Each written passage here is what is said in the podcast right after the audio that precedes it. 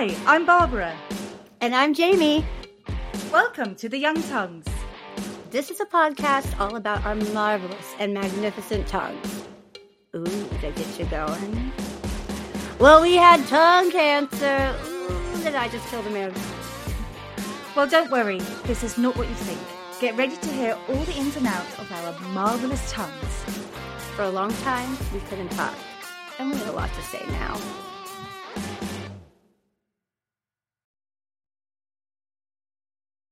Hello and welcome. My name is Barbara Fanton and I'm the founder of the Young Tongues. Welcome to the Young Tongues podcast. And with me is my fabulous co-host, Jamie. Hello. I'm Jamie. I am technically challenged today. So, oh, ah, Oh, just a bit crazy. We all laugh because I totally messed up my intro, but I can't be bothered to do it again. I'm always like, I thought like we've been doing this for a little bit. I feel like we got in the groove and then like it hits record and we're like, oh. but it's good. It's good to be nervous because we care. So Absolutely. And, and we'll let our listeners in onto a secret. We've had major tech issues, which is why it's taken so long to bring you an episode. And technically, Ah. this episode is being recorded before the episode that you will hear first, because we're going to have to re record that. But anyhow, all is fine in this wonderful land of technology. Please send help. Um, anyhow, I'm going to try and, and rescue that my awful intro and say, so the Young Tongues podcast, we're a peer-to-peer support group for young tongue cancer patients aged 18 to 64. And we've got this fabulous community and we've um, started this podcast not too long ago, although it seems age, ages ago. And we're currently um, talking through our experience. And in the last episode, we talked about our experience post-surgery in ICU, um, having just woke up and that experience, which was, you know, quite a tough one to talk about and quite a deep one. We, we hope you recovered. We're all okay. Uh, but today we're going to focus, we're still um, within the hospital walls and we're going to focus on all the things that happened in the ward. But before that, we're really, really excited because we have our very first guest with us today. Hannah. we have Hannah. You want to introduce yourself?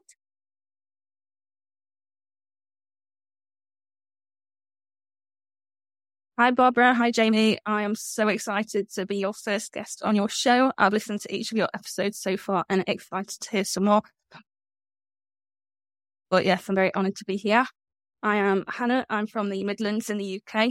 I am just two years clear. So on June the 8th, it was two years since my partial glossectomy um, with radial forearm free flap and partial neck dissection. Uh, fortunately, didn't have to have any further treatment following the surgery, but it was very nerve wracking time. As you've discussed before, you don't find out before your surgery whether you are going to need further treatment. So, yeah, a very interesting time. Uh, but yes, I've got all the anniversaries coming up. Up like first proper meal, first time going out. So it's quite an emotional time, but I'm very glad to be here with you right now. So happy to have you. So if we um talk about the ward experience, so we we've just um woken up from ICU and have been wheeled. Well, actually, how did that work for you guys? Because you had pandemic experience. So and and my, I mean, they didn't find a room for me for ages. So, but I'll cover that later. So, what was your so Jamie? Maybe we start with you. What what was yours like? Did you did you know anything about it? I mean, drugs and all. Um, let's see. I know I wasn't, uh, I had that, I talked about how I was in that airtight room, I think, for at least a day or so. And then I think I was actually on a floor that wasn't meant for where I was supposed to be, but because of, you know, they had to find space that was needed, I guess. So I, I don't know what floor I was actually on and I had nobody to tell me where I was, but I do remember just coughing and like hearing coughing everywhere in the hallways. And I just knew I was like, wow, a lot of sick people in here. I need to get the hell out of here. And just like, you know, I, I didn't know what was happening after surgery with like COVID and how it, it was still going. I mean, obviously it was still going on, but I was not like, I didn't know how the hospital was like and flooded with so many patients so quickly. And that was why they were like, okay, uh, you know, if you want to go home, you can, but we don't recommend it, but we kind of need your bed. So we're going to force you to say yes, that you're okay and send you on your way. So just, just, so you were really early pandemic, Jamie, um, before we actually really knew what was going on. So were you in a room by yourself or were there other people in the room? I was in a room by myself always. And this was March 23rd. I had my surgery. So I think in America, the shutdown happened, I want to say March 16th. I can't remember, but, um, before, prior to surgery, uh, they called me and they were like, Hey, we need you to come in and test for this virus. And, uh, this was like that early on where, you know, results were taking like up to 11 days to get. They got mine in, back within 24 hours because they needed to operate. Mm. So uh, I was always in my own room. And and how many days did you end up staying? Roughly. I was in there for about 10, 10 days. Wow. Yeah. Okay. And Hannah, so yours, when in the whole timeline of pandemic, when were you? I think it was about a year in. So I yeah, it was April 2021 that I'd gone to the dentist about finding the lump. Um, it was a couple of weeks after that before I got my biopsy at the hospital, and then the results another couple of weeks after that. But from getting the diagnosis, it was only four days after when I had the surgery. So yeah, I was definitely a year in, but we still had to do the um like COVID test beforehand. wasn't allowed anyone else visiting me in the hospital. Um, so yeah, quite still in the brink of the pandemic, shall we say? So what was it like for you get, having to go in like by yourself? Because with Jamie, we we heard that like they didn't even allow her phone in at first, and then they smuggled that in later. What did you were you at least able to get take some stuff with you? How did they prepare you for that?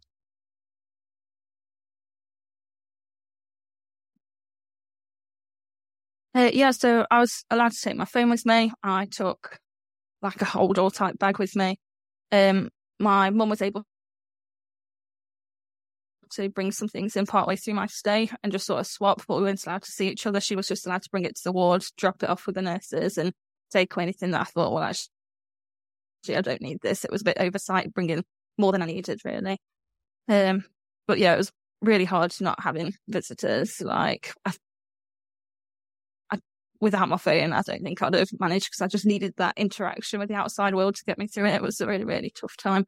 Don't get me wrong, like 99% of the staff were amazing, but nothing beats the comfort of your own friends and family when you're going through a tough time. Mm, totally.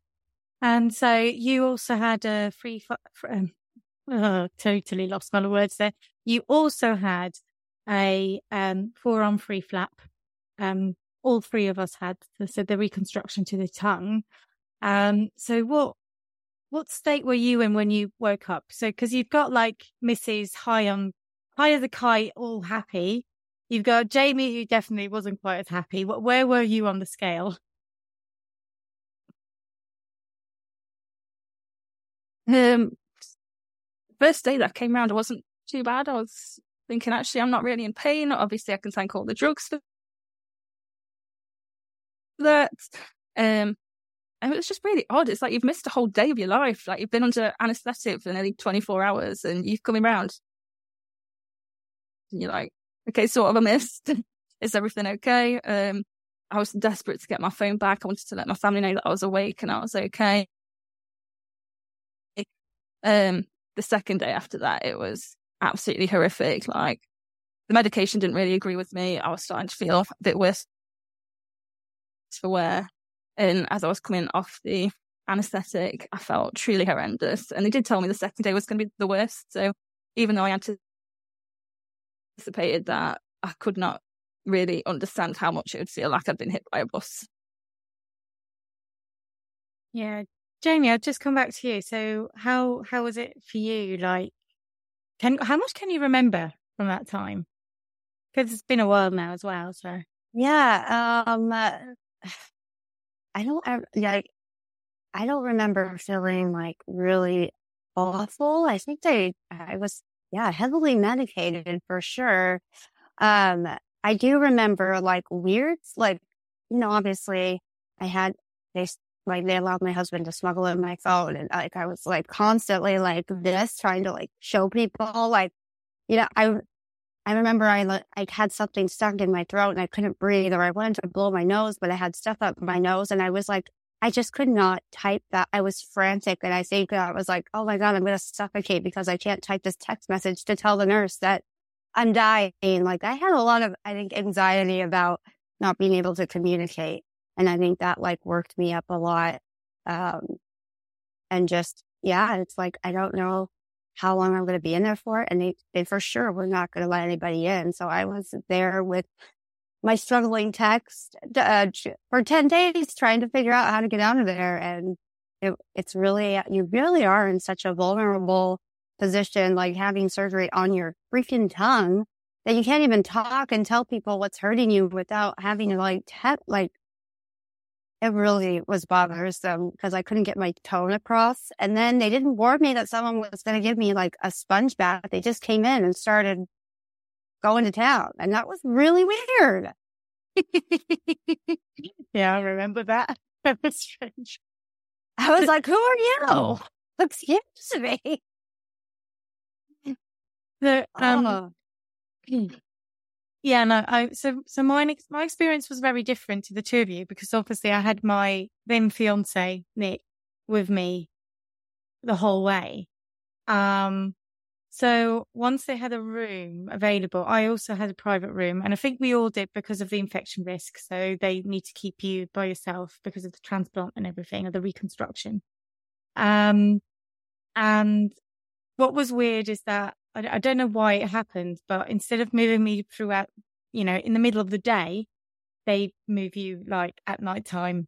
Um, but I guess they had to wait for someone to leave, so that's probably why. Um, and then my ward wasn't a cancer specific ward; it was a plastic surgery ward. Um, so everyone in that in that ward theoretically was having plastic surgery. Um, there was most definitely no one else in there who had cancer, which uh, was a was a bit strange, but more on that later. Um, so I had this private room, and one of the things I found really weird was that.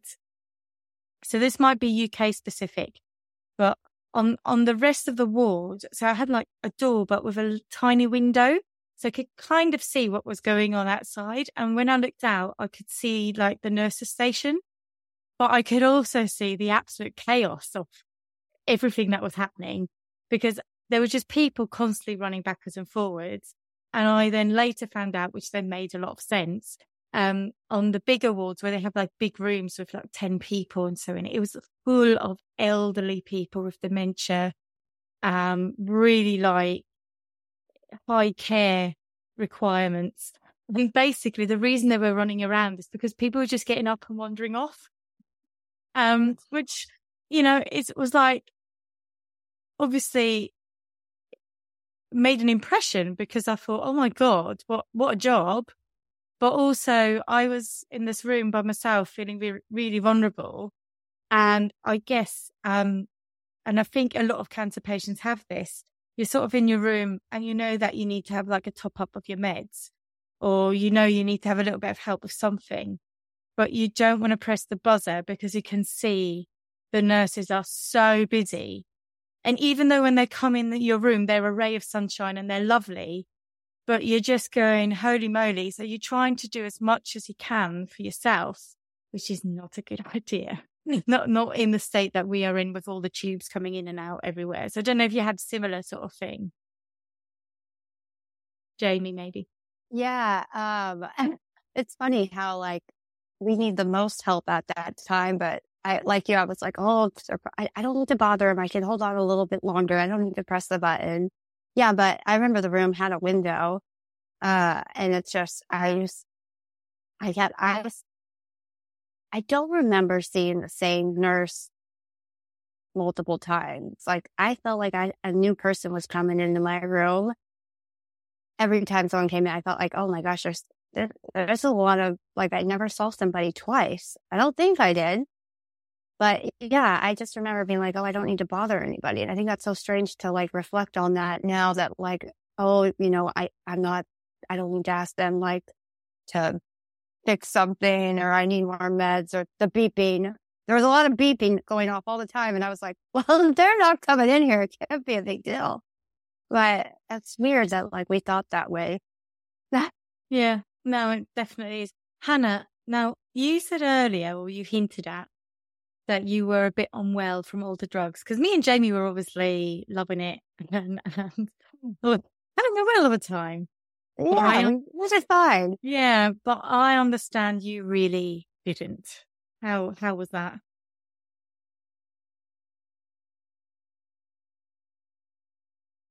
I found the medication really difficult. I don't know if it was coming off it or it was just so many different things or if there's something I just wasn't having a good reaction to. Um, but I was quite sick for, for the first couple of days afterwards. Um, just felt so weak and all I knew in my head was I need to come off all of this medication and either start from scratch and just introduce one thing at a time or just cope without or just cope with paracetamol, ibuprofen, that sort of thing. Um, because it just wasn't agreeing with me. I knew something wasn't right, but I found it really difficult trying to advocate for myself whilst not able to talk or whilst just having a little whiteboard to write down what my concerns were. So you'd have nurses coming around, putting medication in your drip and putting it in your IV. And I'm like, actually, I don't want that. But without being able to talk, how do you get it across to them that actually I have got mental capacity to say, no, I don't want that medication? Uh, so I did rely on quite a lot of phone calls to my mum. I had a super mum flying in, uh, ringing the ward and just sort of expressing my concerns. Uh, um, speaking to my Macmillan nurse and the consultant and uh, eventually, yeah, I did come off the medication I was just on pain relief um, after two or three days. And I did start recovering quite quickly after that. Um, but no, it was quite difficult at first, yeah. Hmm. I, I, I totally hear you. And I must admit, for me, it was the same. And I had a really terrifying, but it's well, the same, but very different. I had a really terrifying moment. Um, so it was, I think it was the, yeah, it was the night I arrived in the ward. Um, and there was a, a, a nurse there who, uh, I must admit, all of my nurses were a ray of sunshine, but this one particular nurse was not having a good day or yeah, was just not a ray of sunshine, shall we say. And he um, made it really clear that I had to come off of pain relief. And so I had to come off morphine and everything. But I had just come from the ward and I was still still out of it, you know. I, I'd just come from ICU. So I'd not even settled in the ward. Everything was still new. And this guy was like, Yeah, we're taking the morphine away. And I'm like, No, no, no, no hold on. Nobody communicated this to me. And uh, no, I, I need this. Like, have you, like, look at me. you know, I look like I've been in a car crash. It hurts like I've been in a car crash. Do not take it away. And and he um he just kept going on. No, no, you'll get addicted. You need to take it off. We need to take this morphine off. You're using way too much. And in the end, um, I mean, my husband husband read the, the room, and and he knows me very well. He knows when I'm about to have a massive anxiety attack. He intervened and said, "I'm really sorry. I don't think this is a good idea. Can we check with with a doctor or can we check that this is the right protocol to follow? And lo and behold as as soon as the consultant came in was like what the hell are you doing? No this girl is remaining on morphine um, and we will take her off slowly and introduce different um, pain medication. But yeah but the trouble then the trouble we had then is because this nurse had gone on about addiction and because i was quite high myself i then was oh no we need to take the morphine off we need to take them off in us because I might get addicted. Um, which then my, my husband again had to like sort of sit down and go, Barbara, it's going to be okay. We're going to look after you and we go with this slowly and you'll be fine. But it just, I think it just goes to show that when you're that vulnerable, it's so easy for like confusion and anxiety and uh, this whole roller coaster of of emotions. And I have to admit, there's not many things that I remember from the hospital time, but that I don't I don't even want to call it fear. It was terror. That pure terror that this person is about to take away my pain relief without consultation, without giving me a heads up or giving me time to make to make that make sense in my head, which was already terribly confused. I I found absolutely terrifying, and I was so grateful I had someone there that was advocating for me and saying no, she does not want this. So how we could have, how it would have, how it was for the two of you during COVID. I'm just like, whilst COVID was happening, I was like recovering already. And I was just thinking, oh my God, I cannot, cannot believe this is happening, that people going through this without that support. So you were, even though we didn't know each other back then, you were all in my thoughts. Um, and I, I just thought it's just an extra layer of horrendousness on this whole awful situation. Jamie, did you have a moment where you needed someone to advocate for you? Yeah. Uh, I, mean, you know, it's funny because like there's so many things that you don't realize. Like, obviously, I knew about my tongue. I knew that I couldn't talk and all this, but I, I didn't know I had all this stuff like from the neck, all the tubes in my neck. And because obviously I wasn't getting up to go to the bathroom and look in the mirror. And then, you know, I was like, oh, I have, I have all that there. And I didn't remember. I didn't realize my leg was all patched up because I wasn't moving that around. Right. So this nurse comes in and again, someone I've never seen before. As she comes in, she yanks down the covers to look at my leg. And I was just like, oh yeah, that's right. My leg. I, they, they took, took some bits from my leg to make my tongue. Rips off the bandage, like so fast. And I made a noise. The first noise, I think this was like day three. And I was like, ah, I remember like it was audible first time I did it. And then that hurt so bad, but she ripped that and she heard me and looked at me and I was like, just, like, oh my God, she yanked it. And she was like, oh, sorry about that. That's how I am with my other patients. But you know, they're older. They don't mind. I was like, older? You use older people? And, uh, and she, oh my God. Like, I just remember being like, and again, I'm like fumbling for my phone to be like, the fucking bitch. I, I was just, I could not get a, like, that was something I couldn't have any expression. I was like a pod person. I couldn't express what I was felt like the anger I felt. And I was at her mercy. And she just yanked it off and patched it up. A little, sorry about that. And then walked, whisked away. I was like, yeah. And like, and I was like, oh, I'm sure, you know, I'm, I, I'm sure she's dealing with a lot right now with COVID. Like I was trying to like make an excuse for that, but I was like, oh, hell no, no way she should have done that. Like ripped it off. It was unbelievable. And then, I, and then after that, the pain wasn't so bad in my legs. but when I made that sound, I was like, oh, I made a noise. like I screamed, like, you know, oh, that, I think that was the worst of it. And I was like, I got to get out of here. And that's when I started to FaceTime my husband and was like, um, you're going to have to be available for when the doctor comes in and, and the nurse to how to, to how to do the feeding and then write everything down because I have to get out of here. Like I was like, oh my God, I would like send him text messages and just FaceTime and be like, I would just hand it over and she would just talk to her. I'm like, it, it was a lot. That's mad. That's I mad. know. So, so your husband had to learn how to do the feeding and the changing and all of that via FaceTime for when you're ready mm-hmm. to go home. Yeah. And then because I wanted to go home before they wanted me to go home because I was supposed to be in there for two weeks, but they needed the beds and they were like, well, we can't force you to leave, but you're well enough to leave. So we're going to send you home on hospice because I guess that's the way it worked out on paper. I mean, obviously I wasn't dying. I don't think I was, but that's why they had to do it in order for nurses to come to my home during COVID. And then, so when I came home, he had all, I had all the supplies and then he just remembers, um, how to do it. And then like a couple days later, a nurse came and was like, Oh my God, you're doing it wrong.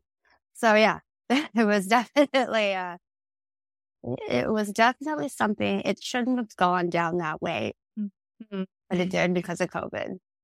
H- Hannah, how long were you in hospital for? I was in hospital for a week. Uh,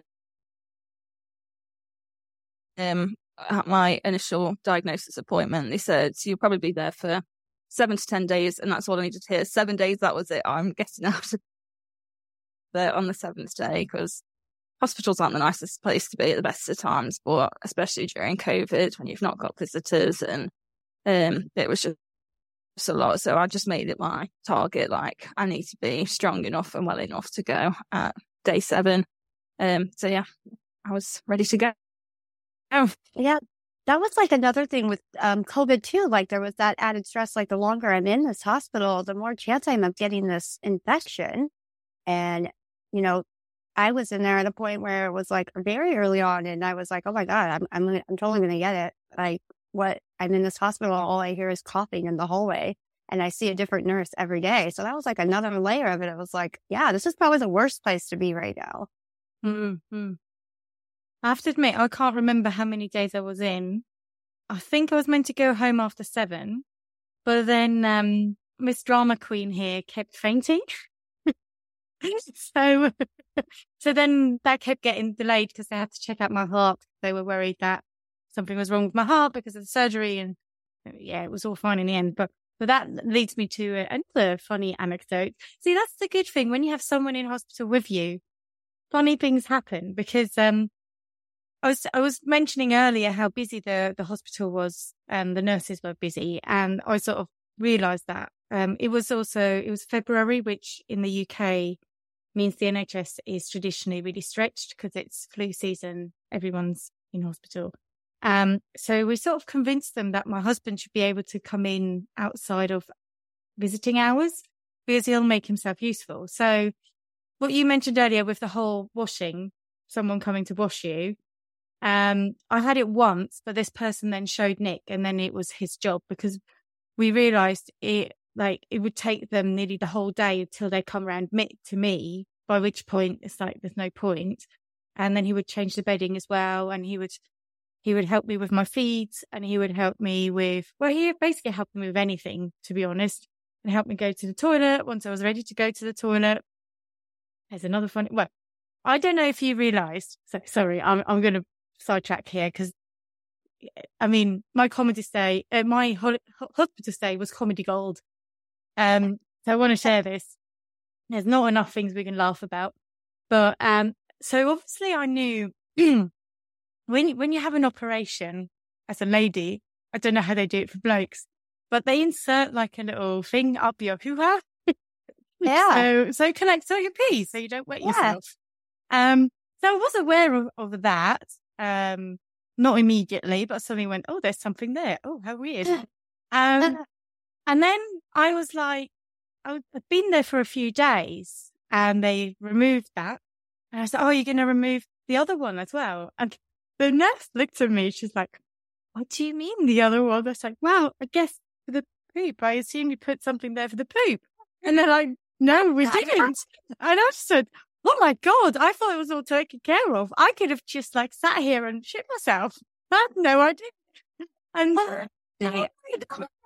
to be fair, she, she laughed. She really laughed. She said, love, with all the pain meds you are on, it would be incredible if you'd be able to have a poo. That's why you haven't had to go to the toilet.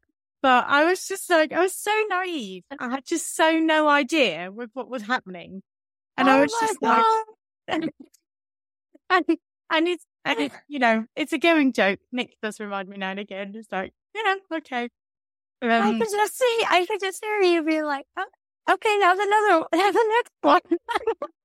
Maybe you had something up your ass all the time.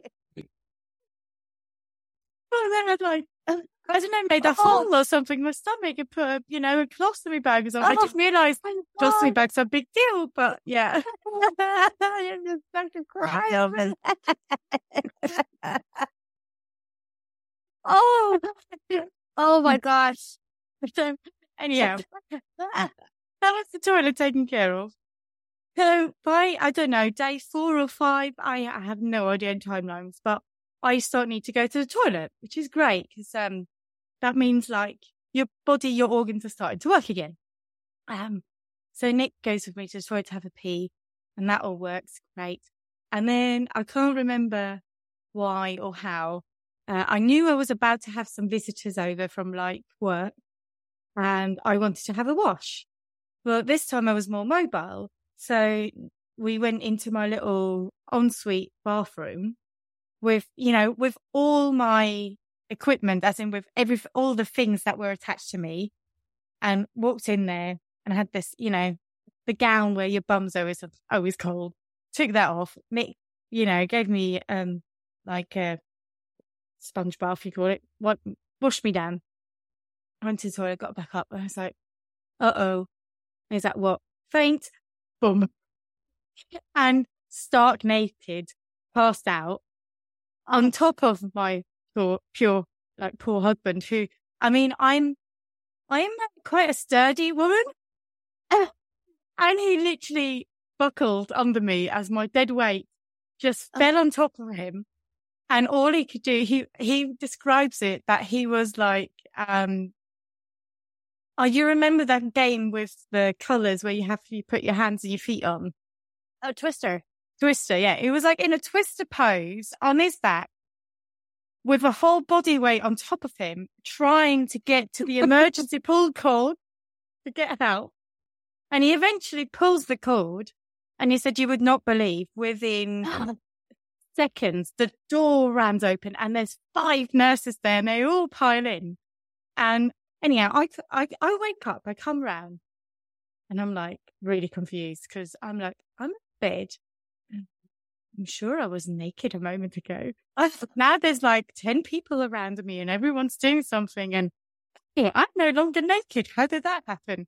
And, and my husband said the first thing that happened, the nurse saw what happened. She took a gown, threw it over me before everyone else piled in just to preserve my modesty. And I just want to say, I don't know who you are, but thank you. Thank you oh very oh my much. Because what she wouldn't have known is that my guest from my office had arrived at that exact moment and was standing at the door was half naked Barbara Lim gets put back onto her bed and wheeled back into her room. They read they read the room and they were like, okay, we we we might come back another time. Right. Oh my gosh. yeah, that Yeah. was the first faint and that then continued. Did they ever figure out why you were fainting so much? Was it just like, you know, was it when you would like go to stand up and it was just like the rush of, Did you say fainting or faking? Excuse me. I thought, No, you've been known to do both. I mean, I do like the attention.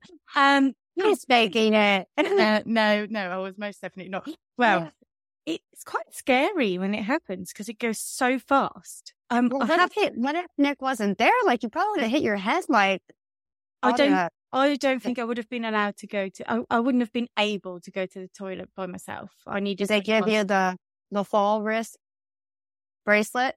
Bright orange? Do they do that? They, they didn't, but they really should have. Really, they obviously didn't do ha- assessment. Um, yeah. So, and it, it happened again. I think on day seven. So when they were like, "Oh, you're doing really well. We want you to go home," but in order to, for you to go home, you have to go and walk once around the ward. Ah. Um, so that's their sort of assessment of, you know, if you're safe. And of course, I didn't make it around the ward, and I again fainted. And then the day after, they said try again, but this time maybe go out. But this time we actually exited the ward. I got all the way to exit the ward, and there was like a little um terrace where you could look over the restaurant. Of course, I fainted there again. Um, there's another really hilarious story there with that, but I'll come back to that. So the cause of it was uh, my blood pressure was way too low. And they basically, and they basically said and I had to stop meditating whilst I was in hospital because I was too chilled out. I don't think that's like, I don't know how like scientific that is. But yeah, they kept checking my blood pressure and they're like, you, you really need to stop meditating. That's like, okay.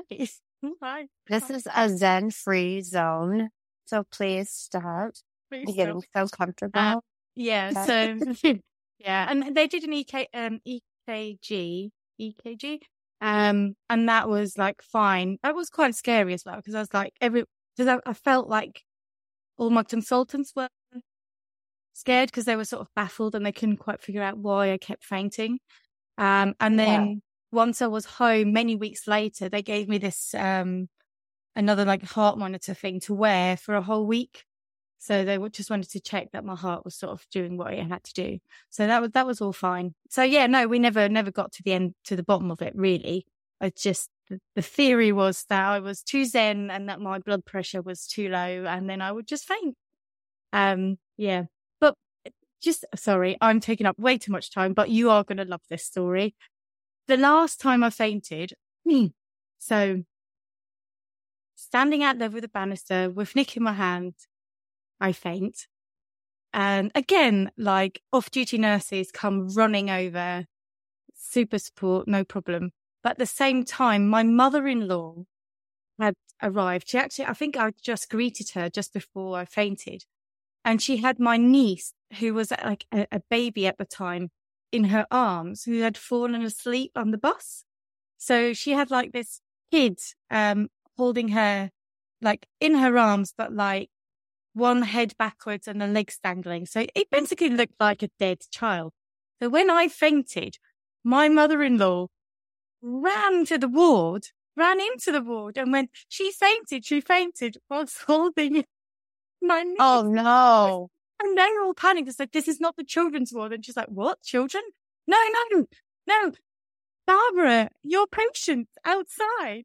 And like, I just remember the confusion that it caused. And, and, um, we still laugh about it because my, my mother-in-law said she had never seen nurses that scared in her life because they were like, we don't know what to do with a child. And not here. So, um, yeah, no, no. And then shortly after I was being wheeled in on another bed that they found somewhere. I was like, hi, sorry again. So, Wow, you just really caused a ruckus in there, you know? yeah, I was really popular. Like, uh, watch out, she's going down again. I bet Dick was probably for like the first couple of weeks. Your husband was probably like, You good? Are you okay? You're good? yeah. I mean, we're going to cover the whole subject of being at home after hospital. Yeah. Um, but yeah, yeah, no, he, he was, he was scared. He was really scared because he was like every, he said like, your fainting wasn't like, because I've fainted before in life. You know, I had a tooth removed once and I got a bit woozy and then it's like, oh yeah, the lights are going off. I better get on the floor now. But you have sort of time to react or to at least say, but literally the lights just went off like this. And I just went, "Hmm." so that was quite scary, I think. More scary for him because I didn't know what was happening. I don't know. I feel like anytime you pass out, any like anybody does it scary because you're like, what do we like? Is it uh, like you don't know when it could be, right? No, no, absolutely.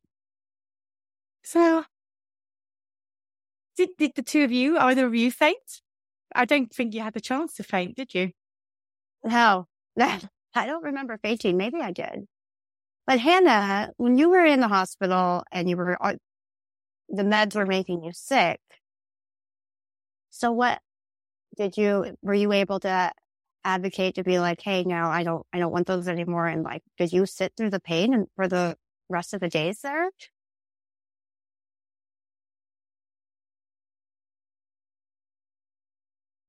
I wouldn't say I was in pain so much because you've had quite a lot of nerve damage. So I think most it was normal, lots of pins and needles. Um, I definitely felt better off the medication than I was on it, and I always felt stronger because I was managing without. Um, one of my hardest parts was I didn't have a feeding tube. Oh, you didn't? And they very much wanted me to have a feeding tube. They wanted me to have an NG. And because I was being sick so often, it was coming out, out and having it put back in. It was quite traumatic and just even think about the possibility of ever having to have one again. It's too much to even think about even now. Um, and I think it was just that that spurred me on, like not wanting to have to go back on a NG tube and not wanting to be on these medications that make making me ill. It just made me fight harder to get better so I could go home and recover in my own environment and not in a hospital. Mm. Oh God. Like, yeah, I mean, the NG tube was already quite uncomfortable. and mine uh, slipped slightly, so it went up. So when the food got put in, you had to, I had to basically, I, I didn't realize it at first, but I had to then slow down the nurse because the food was coming back up. So the tube had moved slightly up. And uh, yeah, to I could not even imagine of them trying to place a new NG tube when you're not on the general anesthetic. I can't even. I can't imagine them just like going in there and doing that. No, and and thro- and throwing up whilst having a tube. Oh God. Ugh. I'm so sorry. Like that. I think that happened to me one time where it was coming. I and that was very like I think the first day I went home.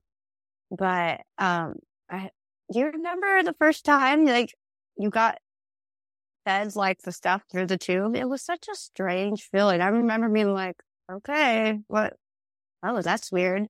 All right, but like it was so weird to like you're getting all this stuff, but like I'm you were so thirsty. Like, did you guys feel that? Like, I was so thirsty. And they're like, I just gave you all this water. I was like, it's not the saying. Like, it was so strange to me. Yeah, I can't quite remember anymore, to be honest. I just, they took my tube out relatively quickly. And then I started on soft food whilst I was there. Um, oh my um, gosh. Wow. Yeah. Yeah, I, I recovered quite quickly on that front. Um, but that's not true. So I went from, so they took the tube out and then I went probably on day six or seven, whenever they were going to send me home. I think it's only because I then stayed longer because of the fainting that I kept, you know, getting to try other things. I was then on, on, uh, liquids only for quite a while, which you would have been. But then I had this weird experience of soft food and they come in and they say, what would you like?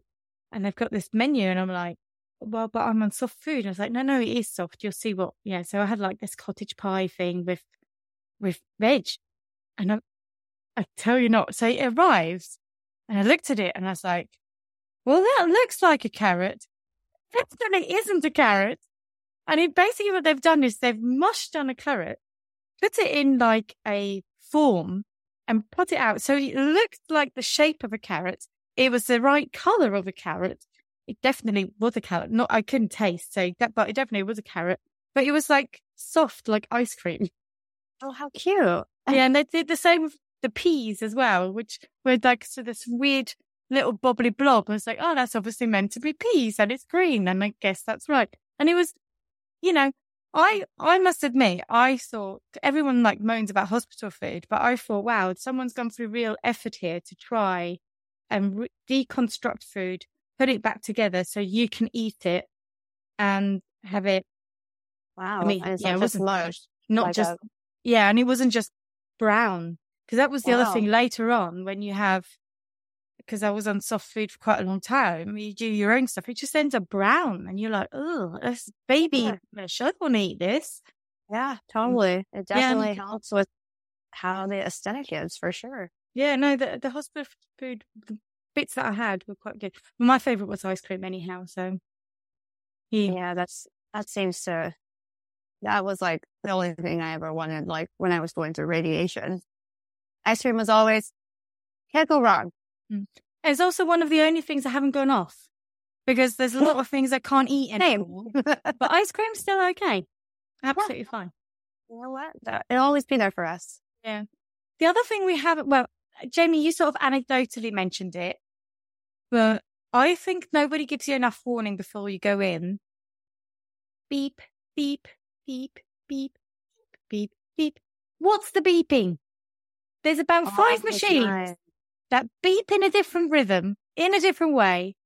Uh-huh. No, And- we're okay. Why does the beep have to be audible all the bloody time? oh, I remember being like, oh, they're not worried about it. Neither am I. And then I would make up songs with it. And then about 45 minutes later, someone would come in and be like, how come you didn't tell us this was going off? I'm like, "Ah, I thought that was my lifeline, dude. I, I didn't know. Oh, man. Well, my, my beeps were constant. They never stopped throughout my stay. There was the Doppler. Obviously, the Doppler is really important. Um, so for those listening who don't know what a Doppler is, the Doppler is to make sure that there is blood circulation in your reconstruction. Because if there is no blood, it's going to fall off. So Yeah. Yeah, so there's the Doppler. I don't know what all the other tubes were. There were so many tubes. And there was like all sorts of weird liquid coming out of it. And you're like, oh, gross. That's come out of me. And and especially that one that was in your bum, right? yeah. Oh, you're never going to let me forget that, will you? Oh, Hannah, aren't you so excited you get to come on on this particular episode when Barbara tells us about her butt tube? A hundred percent here for the toilet talk, always. it's just, you know, I will, uh, you, you made me laugh, you made me cry. It was everything and more. Yeah, no, absolutely. Well, I've got so many more stories as well, but I just. oh, I need to shut up now. I'm obviously quite overtired and oversharing. Uh, Oh, so Hannah, with the rest of your stay, uh, when it was time to go, did they send you home with like anything? Like, did you have someone come to your house after? Or did they send you home and be like, we're done, you're good to go?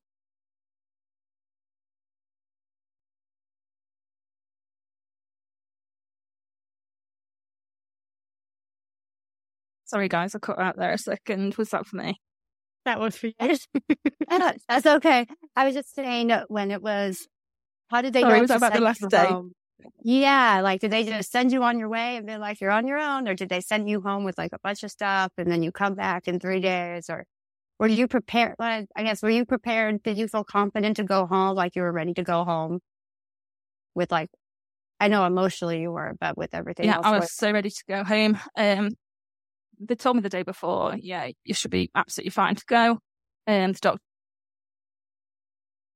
just came round for morning rounds, says, yeah, all good to go. We'll sort out your prescription so you can take medication with you.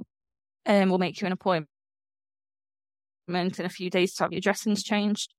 Um, and they said, oh, yep, you'll be out by lunchtime. You can arrange for someone to come and pick you up. Got to lunchtime. And the nurses came out and she says, right, you can't go yet because you've not eaten yet today. I like, right, but I don't really like the hospital food. It's not, not really to my taste, shall we say. Um, I'm going with my mum. She's got pureed foods in for me. She's ready to have me back. I'll eat when I get home. And they were like, no, we need to see you eat food. And being told, no, we are going to watch you eat food to make sure you've eaten today. Oh, it was the hardest thing hear. I just cried to this nurse. I mean, I don't think she was particularly mean or harsh or anything, but oh, it just like broke my heart. I was so ready to be back at home, back with my mom, And it was just all this pressure. Um, luckily she brought me around some ice cream. So I did manage to eat some of that, but it was really difficult to hear that I was ready, but they weren't ready to send me. Um, my mum was outside in the car park. And I was like, it's making it even harder knowing that I'm so close yet so far. And this ice cream probably took me an hour to eat, but I got home. but it was a long day that last day. oh my gosh. I can Mm. only only imagine. Just you know the a- like anxiety of being like my mom's right outside, like I need to get out of here. And then like after having done surgery for them forcing you to eat, I that's crazy. Yeah, you know, different different experience. And I had the feeding tube sewn into my nose, so I I was I was very against it. I did not want it, but I can't imagine eat like physically eating either. So yeah, it's different for everyone. And that's why we want to, we want to talk about how it all is for everyone's different experience. And thank God for ice cream, right? Absolutely. Hallelujah for ice cream. Hallelujah. Hallelujah. Um, Hannah, yeah, I, I do. I sort of can, I can feel you what you're saying because the same with me. So I had three days. Each day they said, yeah, you should be fine to go home followed by, um, no, you fainted again. So we can't let you home. So every time I was like getting my hopes up, I was packed, ready to go. And then the worst thing was, well, it's not the worst thing, but, um, one of the things that really got to me was I had to move ward, uh, I had to move rooms. So they kicked me out of my, um, my private room and put me into a communal room with uh, three other people. Uh, again, so not a massive room, but by that point, like I think the risk of infection was a lot lower. So they, um, so they moved me over there, but that took a bit of getting used to because I had like this room to myself for a week, I guess, with an ensuite. And now suddenly I was in this room sharing with people. But that's what became, I became very self aware about was then I really noticed that this was a plastics ward and not a cancer ward because I was I get, I still, I still in quite a state. I mean, you know, face blown up and just one arm up and, know, a sling and everything like that. And these, there were these three women all opposite me. And um, one of them sort of asked the other, Oh, what are you in here for? And they were all chatting with each other. And she said, Oh, you know, I had, a, had my nose straightened. And she said, Oh, that's great. And then the other, what were you in here for? And she said, Oh, I had like, like a, a lift. Um, and I said, Oh, that looks fantastic. And then, um, the third one was like, Oh, what are you in for? And she said, Oh, I had my tonsils removed. And then, and then they sort of looked over to me and they were like, um, and, and, and you, you looked like you had extensive work. And I was like, I had tongue cancer and I just killed the mood solid. And I, I felt bad. Similar experience. Yeah. Yeah. Because I, I felt bad because on one hand, like they, they were going through their own thing and I knock no one having plastic surgery at all. And also it's painful and you have to recover in the same way. But then to be placed in a ward with a cancer patient as well, it's just, I just felt, I felt really uncomfortable, really uncomfortable. Because then the other thing that happens, as soon as you go, Oh, I'm a cancer patient, I had a tumor removed out of my tongue, you get the, the get, you get the shocked look of, holy shit, I wish I hadn't asked the question. But you also then get the, oh my God, I'm so sorry. Mm. And then people feel obliged to talk to you when you're actually like, you don't get what I'm going through. I don't get what you're getting through. Like, we shouldn't really be in the same room. So, yeah, that was a bit so I was really happy once I didn't faint for 24 hours. So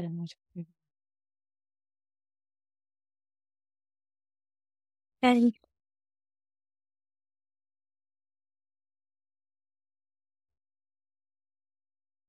But are we here? Yeah, yeah, we're here. Sorry. like we were having a minute. Everyone just froze for a moment, so it's fine. Um, yeah. So I'm just looking at the time. I have no idea how long we've been recording because on this new recording device, we don't actually have a countdown watch and I didn't look at the clock before we started. But I think we've sort of come to a natural point. Um, and uh, because we've been totally unprepared, I'm going to ask Jamie, did we have a listener question or Hannah, did you have a question you want to ask? Putting you on the spot there. Um, because we do like a listener's question at the end. Yeah, you got a question because we like to do, uh, no, our, what was our last question? We did, uh, what TV show did you binge watch, um, during your, you can answer that one, right? We could do that one because Barbara and I answered that one. So did you have a TV show that you associate with your cancer and recovery? Was there anything that you binge watched that like now you think about it and be like, oh, I'll always, I'll always associate that with this? Um, I can't remember what I binge watched. Um, I do remember the first few days thinking, right, I'm going to read a book. I'm going to, I don't know, I think I've played Sudoku or something on my phone over and over again, but there was nothing I could really concentrate on for more than sort of five minutes at a time. Um, I'm quite a people watcher, so I was sort of watching what everyone else was doing on the ward, uh, watching what the nurses were up to. But um, no, I can't really remember getting too into a TV show at the time. I think I was just sort of uh, flicking between multiple things, listening to music, and yeah, just um, missing out on getting involved in conversations. I was just having to be a little fly on the wall. oh yeah, you don't want to talk to anyone, right? During that, uh, I remember so much work. But actually, let's do a two part question. After being in hospital, is there anything that you wish you would have brought with you to help with the while being in there?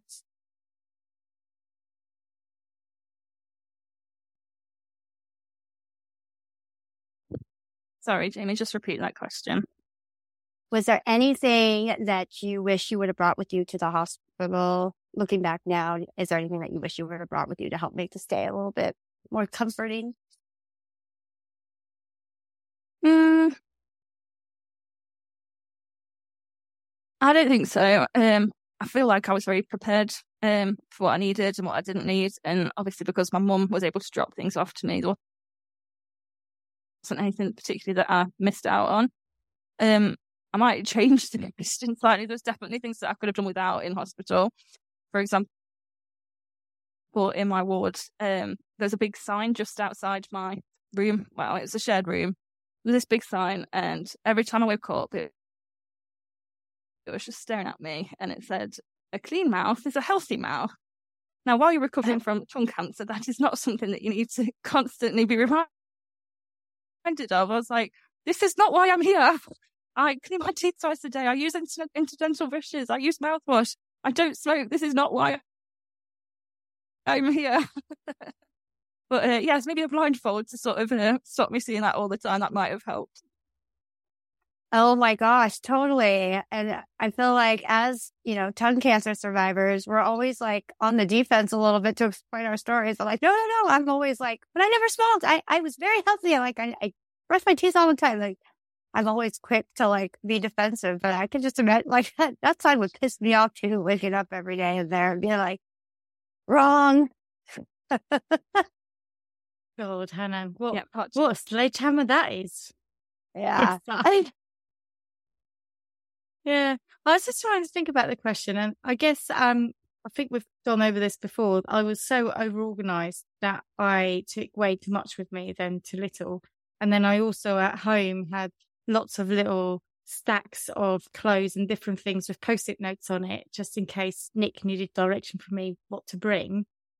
The only thing I have heard from other people, like in the community, where I thought, oh, that would have been a great idea, is to have a manicure and pedicure before you go in, because then you have like something to feel pretty with. So that was like something I thought, oh yeah, that would have been, that would have felt really nice to have like a manicure and pedicure done before going in. Um, and I, I know someone wrote a message on their body to the surgeons. I'm not sure if that's appropriate. Good luck. Don't mess it up.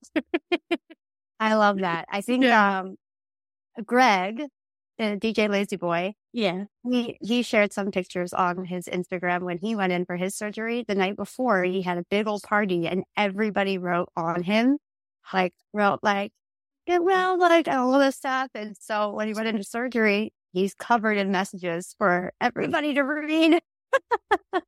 oh, brilliant. Oh, that's yeah. great. I love that. Oh, he's so I know, it's awesome, right? Oh, I love Greg. Um, yeah, DJ Lazy Boy, go and check him out on Instagram. Um, he is an absolute legend, and we hope hopefully we'll get him on at some point. Uh, yeah, I think I'm going to meet up with him soon. He's going to be in my neck of the woods at some point, so I'm going to go see him. Oh, Jamie, you're in trouble. You better have oh. your party hat on. Oh, I will. You know me. Amazing. Well, okay, we have come to the end of another episode. I just want to say special, special thank you, Hannah, to our very special guest. Thank you so much for joining us today. And also, I just need to mention, because I didn't mention this earlier in the episode, even though my mates told me I should have. Also, big, big thank you to Hannah because she has actually joined us as one of our trustees. And she's also helping us out on the social media. And Hannah is an absolute godsend. And she keeps me saying so many times when I text her in the middle of the night and go, I don't know do this. And she's like, it's fine, relax. She's a real calming influence. So I just want to say, really, really heartfelt thank you for all your support and all your help and um, just being an absolute legend. Thank you for inviting me, guys. It's been a pleasure to join you both. Amazing. So for sharing. We're so grateful to hear the different perspectives because we all had different different hospital stays and experience with it. So we're just I I know this is going to help a lot of people to hear how different it is and give comfort. And that's what we need for that time. It's a scary time. And I really appreciate you sharing. Absolutely amazing. Thank you so much, everyone. And we'll see you in a couple of weeks. Bye bye. Bye. Bye. Thank you for listening. Don't forget to subscribe and leave us a review. You can also follow us on Instagram under at Young Tongues Global. Or email us at youngtongues at outlook.com. See you next time. Bye.